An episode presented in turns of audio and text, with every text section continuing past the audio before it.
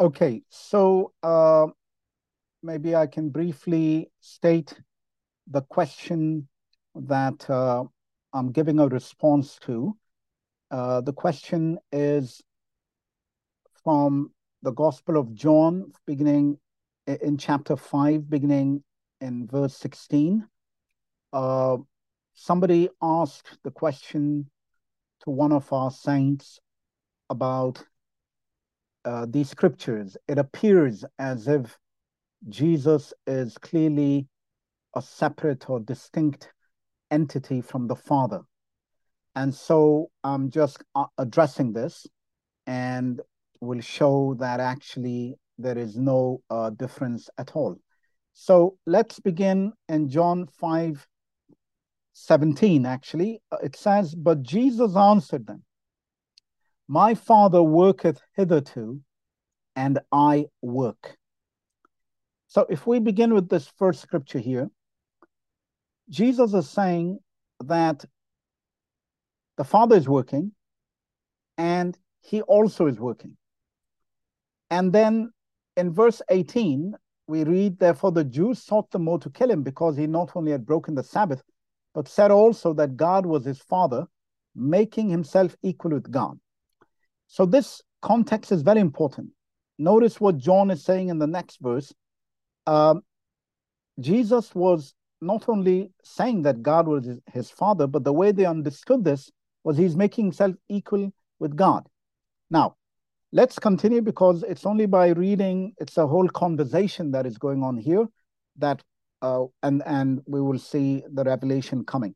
Verse 19. Then answered Jesus and said unto them, Verily, verily, I say unto you, the Son can do nothing of himself, but what he seeth the Father do. For what things soever he doeth, these also doeth the Son likewise. I will pause here because I think the answer is here in this verse. Let's read it carefully. Jesus is saying the Son can do nothing of himself. I'll repeat it again. The Son can do nothing of himself. Does this not clearly imply that the Son has no separate existence of his own? Because remember what the Trinity doctrine is saying. It's saying that the Father is almighty, the Son is almighty. It's like they're all almighty independently. But Jesus is not saying that. Jesus is saying he can do nothing. The Son, the flesh, the flesh and blood aspect can do nothing of itself. So clearly, the Son is not outside of the Father. So now take this verse in verse 19 and try, uh, interpret the rest of the scriptures in light of the, this verse. And then everything makes sense. So when Jesus saying, My Father worketh hitherto, and I work, that means there is somebody working in this body of Jesus. It's not working by itself. If Jesus would say that he was working by himself, then we are talking about two distinct persons. But that is not what he's saying. The Son can do nothing of himself. This statement contradicts the doctrine of the Trinity very clearly. Because the doctrine of the Trinity focuses on the distinctions between the three. It, it uses a lot of words to uh, ascribe independence, power, equality to all three members of the Trinity. But this is not what Jesus is saying. He's saying the Son can do nothing of himself. So we have a son who is powerless. How does that make sense? How can we interpret that? Well, we saw that on the cross. When he gave up the ghost, that is the Father, all you have is a body which is lifeless. Without the Spirit, Jesus himself, the prophet, the flesh profits nothing. And it's for that reason, by the way, that we are very careful to just call the body God without the spirit. Yes, it is the flesh of God. But what do we mean when we say God? God cannot be a lifeless body which can do nothing of, it, of, it, of, its, of himself. When we are speaking about God, we must understand today God is spirit, flesh, and blood. How? The spirit aspect is the Father. The flesh and blood are of the Word that is in the Father. That Word was made flesh. And the Father, who is spirit, lives in this flesh. That's why Paul said, In him dwells the fullness, dwells the fullness of the Godhead bodily. If we continue with this understanding, everything else makes sense. But the problem is the Trinitarian will not explain to you what verse 19 means because they don't believe in a Jesus who is not uh, Almighty, means who can do everything separately. They believe in a Jesus who can do everything independently of the Father. But that's not what Jesus is saying. He's making it clear the Son can do nothing of himself. Very clear. So the only explanation that makes sense is, you know, we can use an analogy of ourselves. If my spirit leaves me, my, my body can do nothing by itself. You know, if my parents want to call me son, it's mainly because of the flesh aspect. So once we understand it in this sense, we will everything makes sense. The one God doctrine makes perfect sense. There is one God with one spirit, one flesh, one blood. Amen. And we call him Jesus. So let's continue. The next verse 20 For the Father loveth the Son, and showeth him all things that himself doeth. And he will show him greater works than these that you may marvel. This is not speaking about two persons who are distinct. this is speaking about one who is dependent on the other. That is the correct way to interpret it if we are going to be objective. Because the Trinitarian model is equality, but there is no equality here. The one God doctrine doesn't talk about equality between two or three persons. We don't even use the term persons. We just say one God, one person. The Bible says in the book of Hebrews 1, it speaks about one person. He's the express image of his person, the Bible says. So the Father loves the Son. That means the Father loves his flesh. And through that flesh, he does everything. That you may marvel. Why do they marvel? Because they're shocked that through a body, through this man, Christ, Jesus, the power of the Father is demonstrated. Verse 21 For as the Father raised up the dead and quickeneth them, even so the Son quickeneth whom he will. For the Father judgeth no man, but hath committed all judgment unto the Son. In other words, the Father is now in that body. It's not that the Father has somehow relinquished, given up his authority to somebody else. No. He is still the Father. He is Emmanuel. But now he does what he used to do before through this body. That's why I said, This is my beloved Son in whom I'm well pleased. Hear ye him. In other words, God the Father is now in that body, speaking through that body, judging through that body, healing through that body. That body cannot do anything by itself. So this contradicts again and again the doctrine of the Trinity. When we continue, verse 23, that all men should honor the Son even as they honor the Father. He that honoreth not the Son honoreth not the Father which hath sent him. Again, this is clear. It's just that Jesus is now uh, basically listing all the things that are normally done for the Father. They are to be done to the Son. So, in this way, he's showing that since now the Father is not independent of that body, He's in that body. Whatever you want to do to the Father, you have to do to that to the Son, because in so doing, you are honoring the Father, because the Father is in that flesh, not outside that flesh. Verse 24 Verily, verily, I say unto he that heareth my word, believeth on him that sent me, hath everlasting life, and shall not come into condemnation, but is passed from death unto life. He goes on, verse 25 Verily, verily I say unto you, the hour is coming now is when the dead shall hear the voice of the Son of God, and they that hear shall live. For as the Father hath life in himself, so hath he given to the Son to have life in himself. Right here, you see, Jesus is listing all the attributes that belong only to God. And now he comes to the day of judgment and eternal judgment. And in verse 26, he's saying, The Father's life now is in the Son.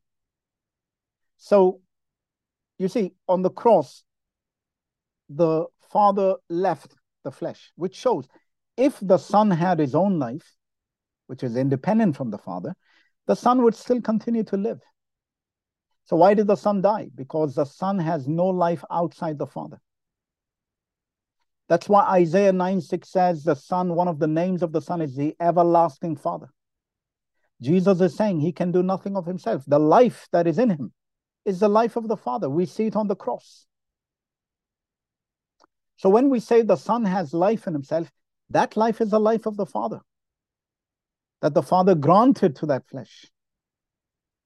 Verse 27 had given him authority to execute judgment also because he's the Son of Man. Here, Son of Man is referring to the judge of humanity, judge of human beings.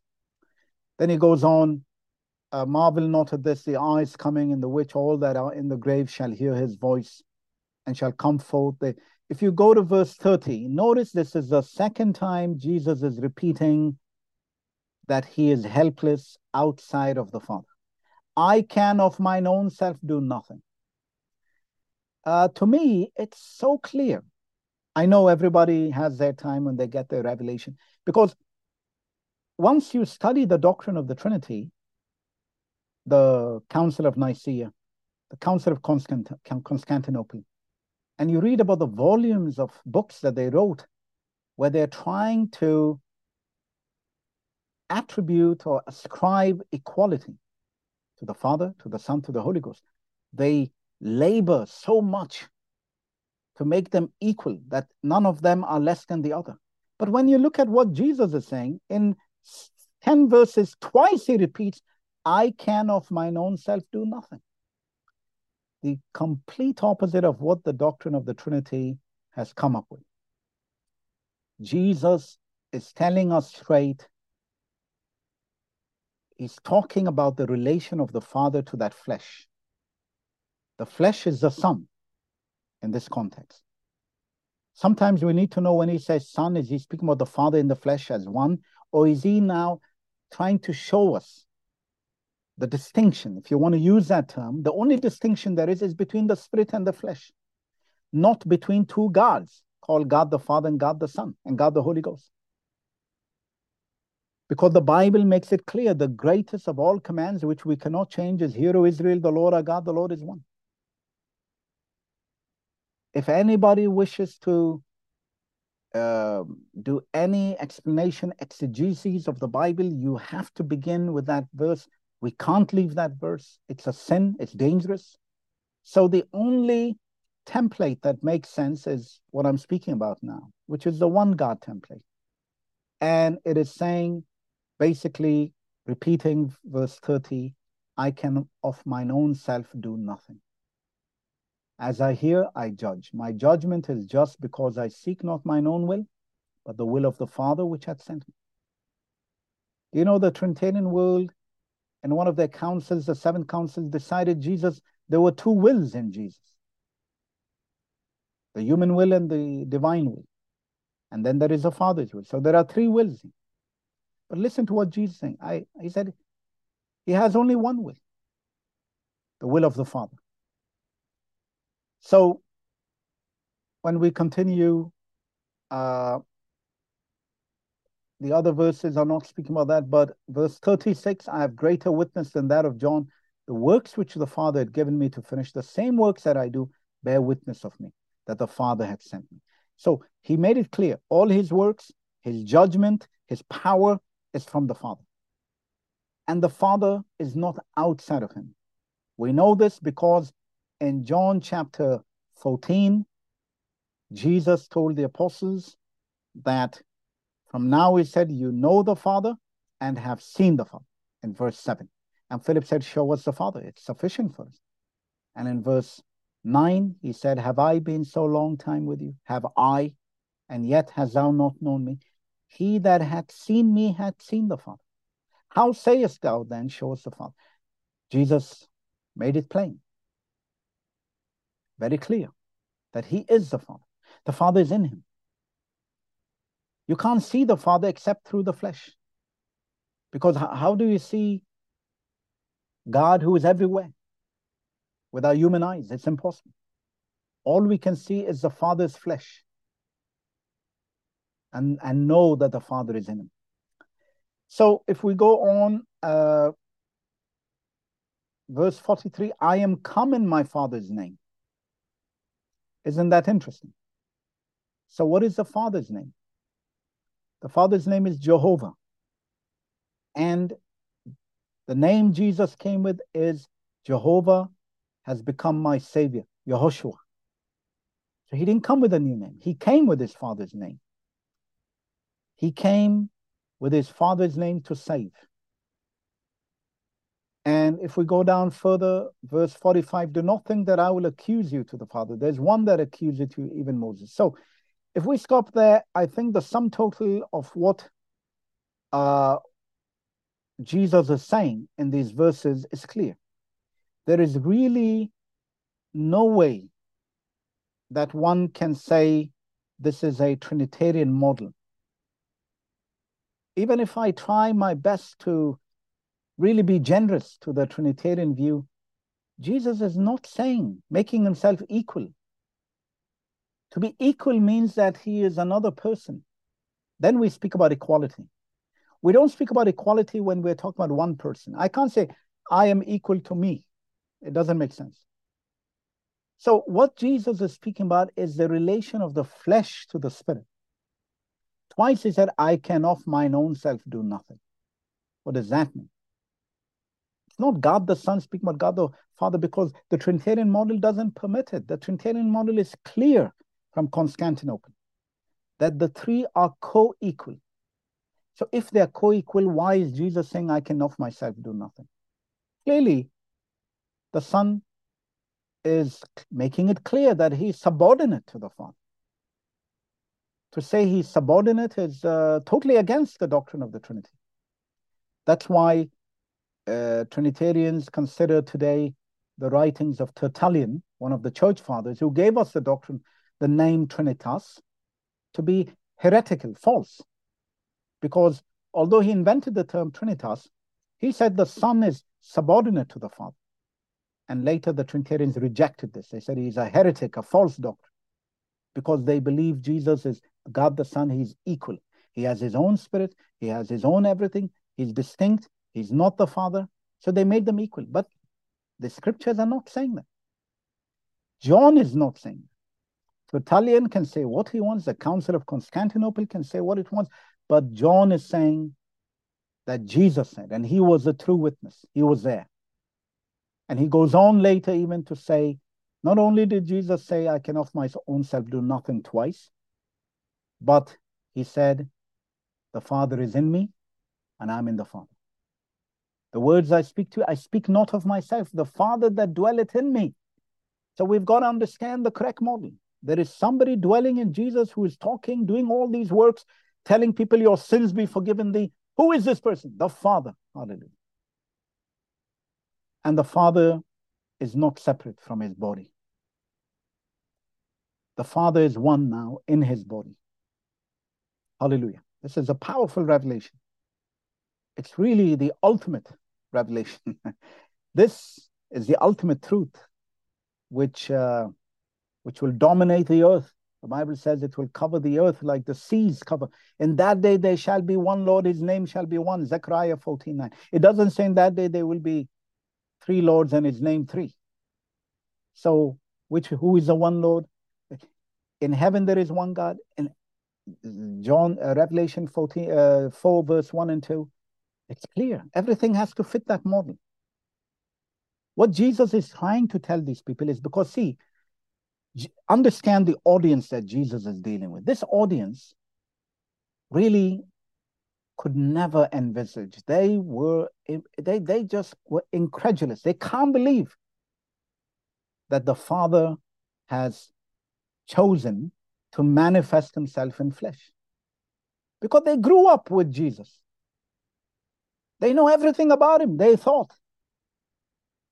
We know what Luke said, as, as was supposed, he was the son of Joseph. So, so, so for him to now say that he is not just only a great prophet or that he is an angel, he's claiming to be the Father himself. This is what is going on. That's why he's trying to explain to them because they are shocked. That's why he told them, marvel not. I know you are shocked, but please listen to me, Jesus is saying. He cannot deny himself. And even the Father spoke from heaven for their own sakes. This is my beloved Son, hear ye him. This is the stone, the stumbling stone, which the builders rejected. And they stumble upon the stone. So the whole dialogue, this whole discourse here is really about one thing. Jesus is trying to be accommodating, patient. This is a pedagogy of love, a teaching of love. God is not in the business of just shocking people for no reason and then judging them. That's why he spent 33 years with them to prove to them, because it's a shocking thought that this man walking in our midst is the Father himself. But that's why he did those works. That's why he raised the dead. That's why he shook the whole of Israel. He did what only the Father could do. And when they came to him again and again asking, Who are you? In other words, look, no one else can do these works. That's why Nicodemus said, No one else except God is with him. Jesus to him, My friend, it's not only God is with me, that he is God. That's what is the issue. Nicodemus is hesitant. So, this is a powerful thing we're talking about. It's what causes Satan to tremble. And we we thank God. We are so privileged. We are so blessed that we can believe this. I was sharing just two, three days ago at my university with my colleague who's a professor. I knocked on his door, we were talking, and then I began to give him my testimony. And he was listening to everything. He was asking me, so, so what made you believe Jesus is God? And I told him the same thing. I, I come from a Muslim background. It was blasphemy for me to believe a man is God.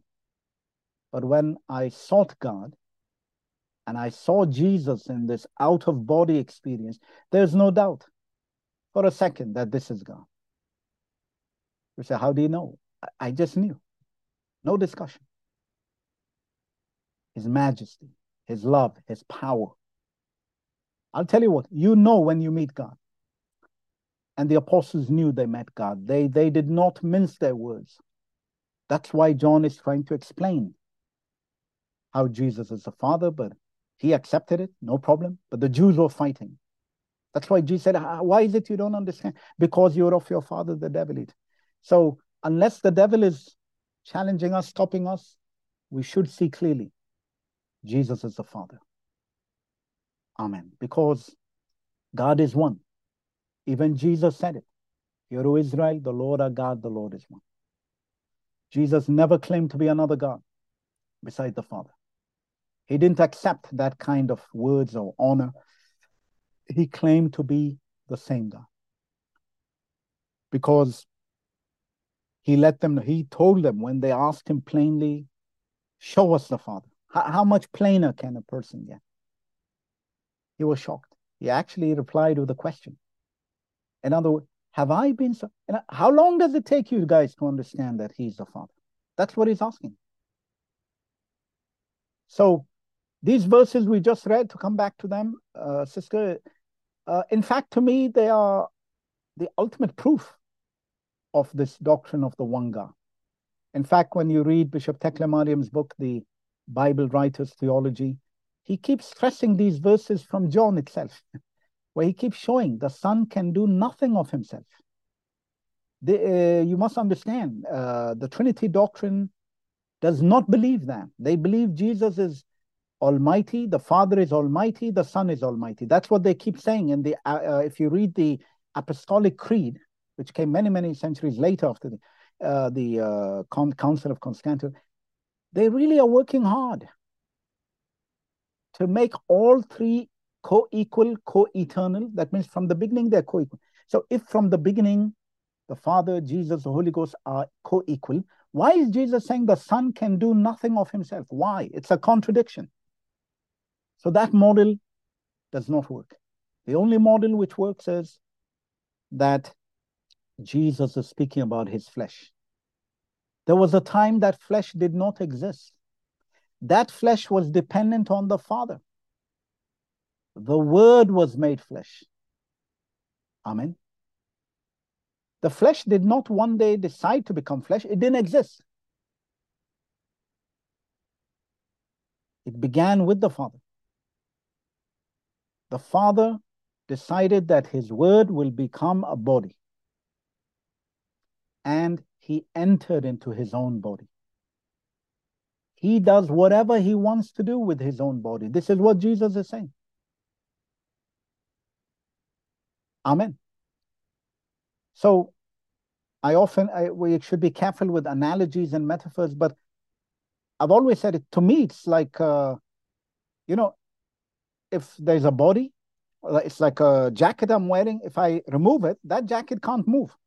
Why is the jacket moving? Because I'm wearing the jacket. There is something moving. The flesh of Jesus is the vehicle of the Father.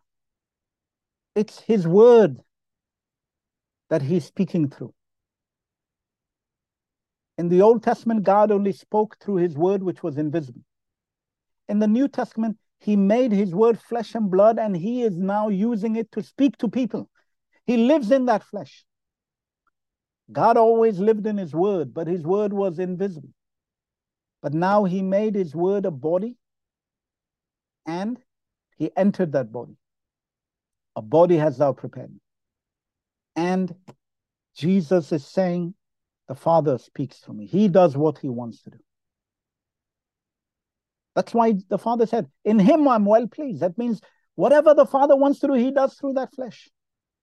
He prayed for us in Gethsemane through that flesh. He commanded Lazarus to come back from the dead through that flesh. He is one with that flesh. You cannot separate the Father from his flesh. Even worship, anything you do to God, you have to do it in the name of Jesus. That is why in heaven every knee shall bow to Jesus. Otherwise, we are not honoring the Father. So, once we understand this model, I shouldn't use the word model because we don't have that in the Bible, but I, for lack of a better word, you see, once we understand that this body is the Father's and the Father has will to do these things, if we don't honor Jesus, we are provoking the Father. The Father gets angry. That's what it says in Psalms chapter 2 because the kings of this earth want to separate the two. That's what King Constantine wanted to do. He called together all the bishops and he told them, let's make a doctrine of Trinity, basically. He blessed it. The father gets angry when somebody tries to separate his flesh, his son, from him. So, this is not about thinking that Jesus was trying to, because then the Trinitarians have to explain to us why will Jesus say that the Father is in him. When we ask them, is Jesus the Father? They say no. So why then does he say, the Father is in me? Look, he's saying, if you have seen me, you've seen the Father. I've always said this. I cannot tell you if you have seen me, Brother Paul, you have seen my Father. My Father looks nothing like me and he's dead. Jesus is the only person who can say, If you have seen me, you've seen the Father, because they are one and the same. Hallelujah. When we say Jesus, we are actually saying the Father in the flesh, the Father in his body. So this is a very mighty, powerful revelation. Just talking about it, uh, I feel the presence of God powerfully. This proves this is, you know, when Jesus was speaking, the apostles on the road to Emmaus, their spirit was burning. I can tell you, I have believed in the Trinity in the beginning. I have believed in uh, uh, oneness that the UPC teaches. None of those used to bless me until I got the full revelation, what I'm speaking to you now. And then my spirit bubbles over each time. It's like the spirit of the, the Father, who's Jesus, is telling me, Yes, hallelujah, amen. Praise God. God Himself is happy and saying, Amen, hallelujah. So I'm saying this, I know I'm uh, preaching here, but uh, let's be frank. I mean, ultimately, we explain the word of God, but we also persuade people. We are persuading you. Believe in one God. Do not believe in something which is not in the Bible. God is one. He's never changed that. Only the devil changes the fact that God is one.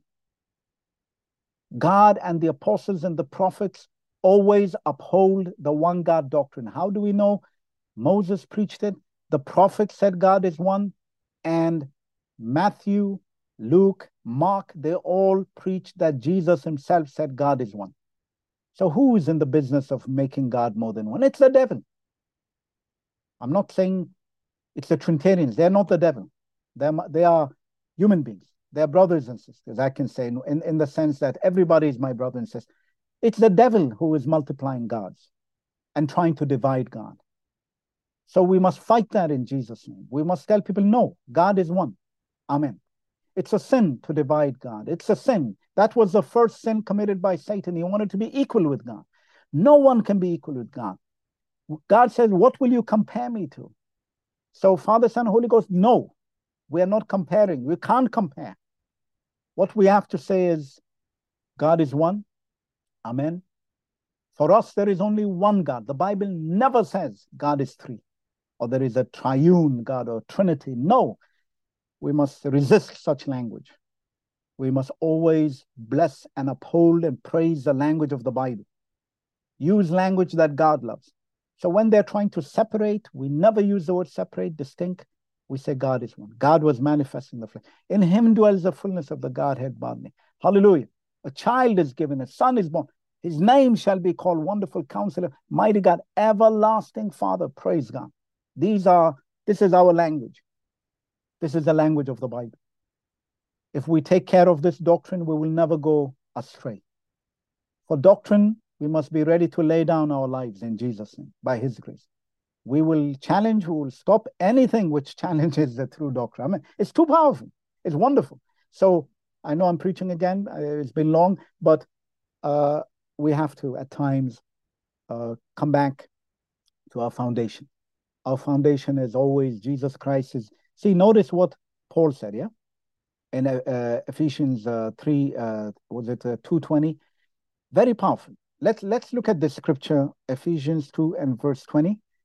let me share the screen also. listen to this, because this we don't normally use it in this sense, but let me explain, and you will see what I'm trying to say. Let's look at it. It says here, and you can look at the screen here. It says, and are built upon the foundation of the apostles and prophets, Jesus Christ himself being the chief cornerstone. Listen, the prophets preach one God, and the apostles preach one God. And now Paul is saying, Jesus Christ is that one God that the apostles and the prophets were preaching. Why? Because he is the chief cornerstone. There is only one building, and every building has only one cornerstone. One God in that building, one foundation. So all the prophets, apostles, and all the other stones pointing to that one stone called Jesus Christ. We don't have any other uh, foundation stone. Amen. So thank you, Sister uh, uh for raising this question. I know it's for the benefit of others, and uh, but we also benefited when we come back again and again to uh, the doctrines that we hold so dear, praise God. And this is definitely the ultimate, the foremost, the first of all the commandments. Amen. We believe, even when Jesus is speaking, he's crying. Remember what I said earlier? He's speaking to a people who cannot believe the Father is in him, that he's the Father. That's why he's trying to reason with them and say, because he's trying to show them that it's not the flesh, but it's what's in him and is one with him that is important. He's trying to make it clear to them that on the day of judgment, they're going to be meeting him. There will be no other God. They will see. That's what he's trying to tell them. He's trying to tell them, listen, you will hear my voice. And y'all will be looking for the Father. And there's no Father because the Father is in him. That's what he's trying to tell them. Praise God. And it's amazing. He, he's telling them out of love. He's not arguing with them. He's saying to them, look, y'all are looking for the Father, but y'all are not understanding that y'all will be meeting Jesus for judgment, for healing, for deliverance, for everything. And then they will be shocked. So he's trying to persuade them that they should not be confused with, with this man that they're seeing. Because he's not an ordinary man. He's the flesh and blood of Jehovah that they are seeing. But what is inside is the Father Himself. Hallelujah. So when He's speaking to them, when He's raising His hands, when He's opening His mouth, it's the Father doing this. So they might as well fall down and worship Him because they're worshiping the one God. God bless you. I'll leave it there. And uh, thank you for the questions.